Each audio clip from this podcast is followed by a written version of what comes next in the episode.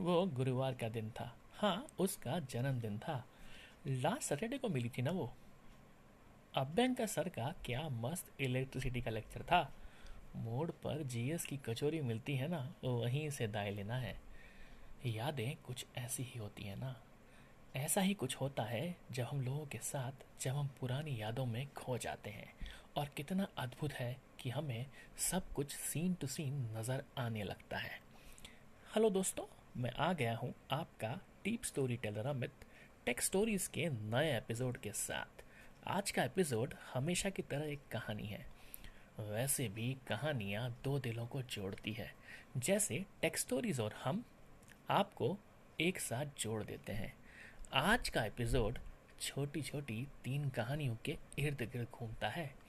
पहली, हमारे दिमाग और कंप्यूटर की एनालॉजी दूसरी वोल्टेज करंट की टर्मिनोलॉजी और तीसरी यानी आखिरी हमारे किरदार एक्चुएटर को लेकर चलेगी। पहली कहानी, इंसान का कंप्यूटर दिमाग। बात 2007 की है, जब पहली बार इंटरव्यू देने मुंबई गया था। भैया ने रास्ता बताया था, ट्रेन का टाइम और हर स्टेशन का लेखा जोखा समझाया था। नौकरी लग गई। और जब ज्वाइनिंग के लिए जाना था, पर इस बार भैया को परेशान नहीं किया। आप सोच रहे होंगे, क्यों भला? इस बार रास्ता याद था ना? जैसे ही इंटरव्यू का वो दिन याद किया तो सारे सीक्वेंस याद आ गए, क्योंकि हमारा ब्रेन सब कुछ मेमोराइज रखता है और हमारा दिमाग उस पर्टिकुलर पल को जीने के लिए हमें सारे दृश्य एक साथ दिखा देता है। मानो कि हम सारे दृश्य एक साथ याद कर लेते हैं और उन्हें हम जी लेते हैं, क्योंकि हमारा दिमाग तीन प्रिंसिपल्स पर काम करता है, जिसे कहा जाता है फैचिंग डिकोडिंग एग्जीक्यूशन वैसे ही हमारा कंप्यूटर भी इन्हीं तीन प्रिंसिपल पर काम करता है। आईओटी की बात करें तो सेंसर्स की सारी इंफॉर्मेशन को प्रोसेस करने का काम भी प्रोसेसर ही करता है। जिसे हम सिंगल चिप कंप्यूटर यानी कि माइक्रो कंट्रोलर कहते हैं। कैलकुलेटर तो याद होगा ना आपको, जो कि कंप्यूटेशन जोड़ भाग करने के उपयोग में आया करता था। और वहीं से हमारा बिट यानी कि ज़ीरो वन की भाषा का जन्म हुआ था। और उसी के इस्तेमाल को हम पहली बार माइक्रो प्रोसेसर के फॉर्म में समझ पाए थे। वैसे ही एम्बेडेड सिस्टम की दुनिया में माइक्रो प्रोसेसर कंट्रोलर का महत्वपूर्ण रोल रहा। भले ही एट बिट का हो, सोलह बिट का, बत्तीस या चौंसठ बिट का कंट्रोलर, हम यूज़ कर कर कर स्मार्ट कार से लेकर ऑटोनोमस रोबोट को बनाने के लिए भी इसी तरह के प्रोसेसर्स को यूज़ करने लगे। और तो और ओपन सोर्स की दुनिया में भी हार्डवेयर को नया आयाम तब दिया जब ऑडिनो बोर्ड्स और रसबेरी पाई ने अपना काम शुरू किया, आज सारे डेवलपमेंट इन्हीं के आसपास घूमते हैं। भले ही ऑर्डिनो रसबेरी पाई बोर्ड्स हों मेमोरी हो आयो डिवाइसेस करो, इन सब की बातें हम सब करेंगे डिटेल में आगामी एपिसोड्स में। पहली कहानी का सार था ब्रेन और माइक्रो कंट्रोलर्स की एनालॉजी को समझना।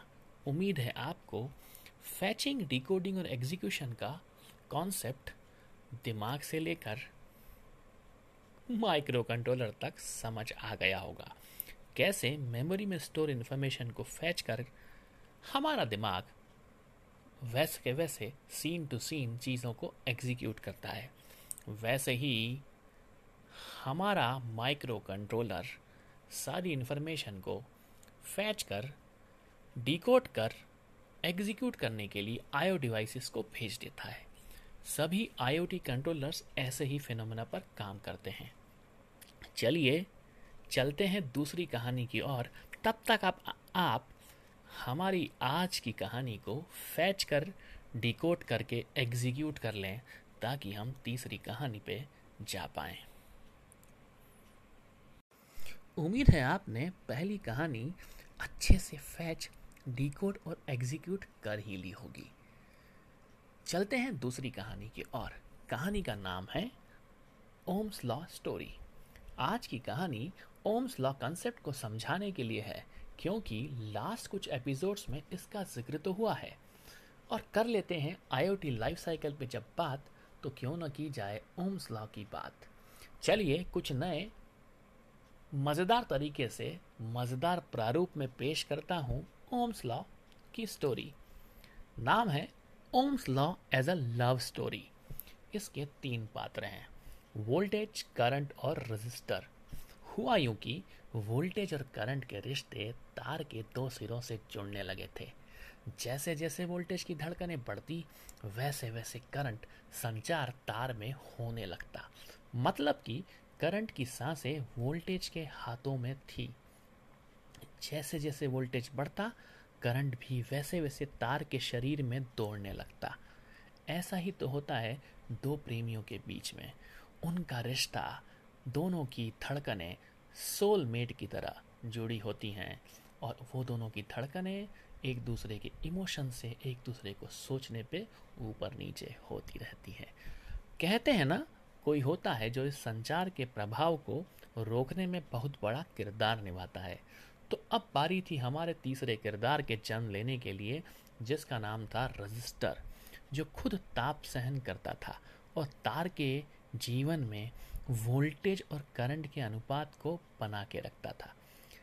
जैसे कि हमारे प्रेमिका और प्रेमी के जीवन में होता है, उनके रिश्ते को भी संभालने के लिए कुछ न कुछ इमोशन जन्म लेता है। वैसे ही यहाँ पर हमारे पास रजिस्टर आ गया। तो तीन प्रारूप में हमने बात करी तीन किरदारों की, वोल्टेज, करंट और रजिस्टर में। यह थी हमारी आज की कहानी जो इस नियम को सही रूप में समझाती है, जो कि फॉर्मूले के रूप में कुछ और ही है। और काफ़ी लोग इसे समझ नहीं पाते हैं। टेक्निकली इसे कुछ इस तरीके से अंग्रेज़ी में स्टेट किया जाता है।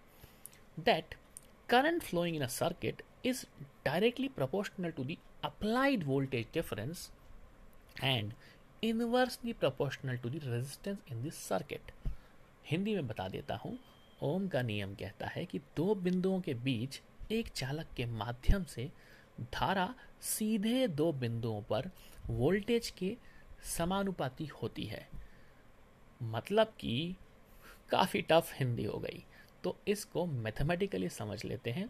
V is equal to I R मतलब कि जो कि लॉ लोग रॉ लैंग्वेज में कहते हैं, V is directly proportional to the current पर उन्हें अपनी दसवीं क्लास के टीचर का एग्ज़ाम्पल याद आता है, जो कि उन्हें मदद करता है फैच डीकोड और एग्जीक्यूशन वाले प्रिंसिपल को याद दिलाने के लिए।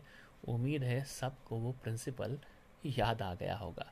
प्रिंसिपल भी और ओम्स लॉ में अपने टीचर का वो एग्ज़ाम्पल भी आईओटी सर्किट के कंप्लीट बिहेवियर को जानने के लिए ओम्स के नियम को सही रूप में समझना, यानी कि current is proportional to applied voltage है, जो कि हम voltage is directly proportional to current समझ लेते हैं। इसलिए कोशिश की गई कि आपको ये फंडामेंटल कॉन्सेप्ट थोड़ा सा क्लियर हो जाए। उम्मीद है आपको ये वाली कहानी मज़ेदार लगी होगी और आप भी अपने वोल्टेज करंट के रिलेशनशिप को अपने रिश्तों से जोड़ने लगे होंगे। चलिए, अब चलते हैं आज के एपिसोड के आखिरी सेगमेंट पर, जहाँ हम बात करेंगे एक्चुएटर्स की, जो कि आईओटी इम्प्लीमेंटेशन में अहम रोल अदा करते हैं। दिमाग से लेते हुए दिल तक पहुँची थी कहानियाँ। पहली कहानी दिमाग से शुरू हुई थी मतलब कि हमने एनालॉजी की थी कंप्यूटर और ह्यूमन ब्रेन की।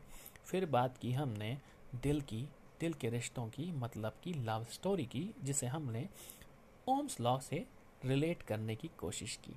तो अब बात कर लेते हैं थोड़े से बिज़नेस की मतलब कि सिक्कों की। तो सिक्कों के दो पहलू। जैसे कि सेंसर एक पहलू है, वैसे ही एक्चुएटर दूसरा पहलू है।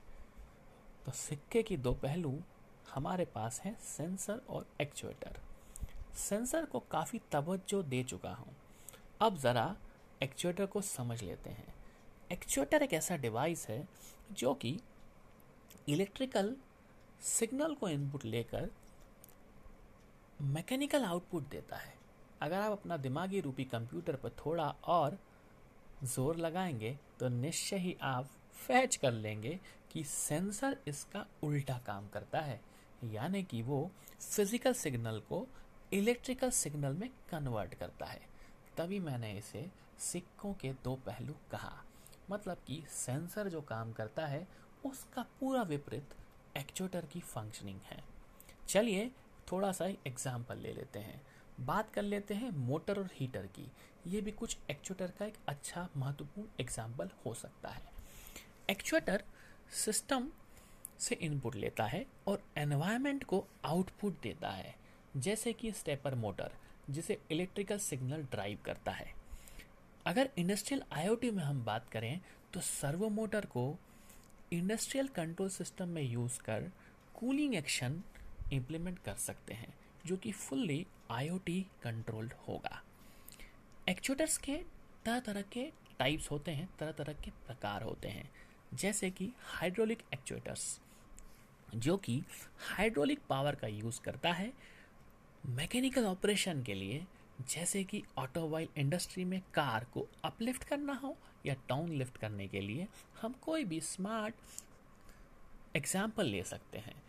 इसी तरह से हम लोग स्मार्ट सिटीज़ में कंस्ट्रक्शन को इंफ्रास्ट्रक्चर को भी लेकर समझ सकते हैं हाइड्रोलिक एक्चुएटर्स को। यहाँ पे हमारी हाइड्रोलिक एक्चुएटर्स की एप्लीकेशन आईओटी के सेगमेंट में होगी। बात करते हैं न्यूमेटिक एक्चुएटर्स की। हाई प्रेशर पर कंप्रेस्ड एयर या वैक्यूम की एनर्जी यूज़ कर लीनियर या रोटेशनल मोशन में कन्वर्ट करने के लिए सीधा सीधा उदाहरण देखें तो रोबोटिक्स या फिर प्रोस्थेटिक फिंगर्स में देख सकते हैं। ऐसा ही होता है इलेक्ट्रिकल एक्चुएटर्स जो कि इलेक्ट्रिकल सिग्नल को लेकर टॉर्क आउटपुट देता है। इलेक्ट्रिकल सोलोनाइट बेस्ड बेल एक ऐसा ही उदाहरण हो सकता है। तरह तरह के और भी रूप होते हैं एक्चुएटर्स के, जैसे कि थर्मल और मैग्नेटिक मैकेनिकल एक्चुएटर्स ये भी आईओटी एप्लीकेशंस में तरह तरह से यूज़ किए जाते हैं और इनकी एप्लीकेशंस अनंत है। ये था हमारा एक्चुएटर उम्मीद है आपको माइक्रो कंट्रोलर से लेकर इंसानी दिमाग को जोड़ने वाला और दिलो दिमाग से ओम्स लॉ को जोड़ने की कॉन्सेप्ट के साथ में एक्चुएटर्स की बातें मज़ेदार लगी होगी। चलिए, अब देते हैं आज के एपिसोड को विराम। तब तक आप मेरे पॉडकास्ट टेक स्टोरीज का मज़ा लेते रहें और सुनते रहें डीप स्टोरी टेलर अमित को टेक स्टोरीज गाना पर जियो सावन स्पॉटिफाई और हमारे anchor dot F M slash I O T Amit पर, जो कि स्पेल करता हूँ मैं कुछ इस तरीके से। Anchor A N C H O R dot F M slash I O T A M double E T यहाँ पे अपने वॉइस मैसेज भेज सकते हैं और अपना फीडबैक देते रहें। मिलते हैं नेक्स्ट एपिसोड में नई कहानी के साथ। हाँ हम यहाँ पे आपसे बात करेंगे। आवाज़ें बात करेंगी और आवाज़ें बात करती हैं टेक्स्ट स्टोरीज पर।